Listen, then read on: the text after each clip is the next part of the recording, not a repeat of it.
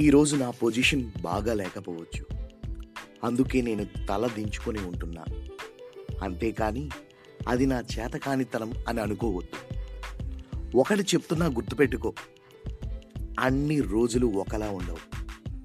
ఏదో ఒక రోజు నేను మంచి పొజిషన్లో ఉంటా. అప్పుడు నన్ను హేళన చేసిన వాళ్ళందరికీ నేనేంటో చూపిస్తా.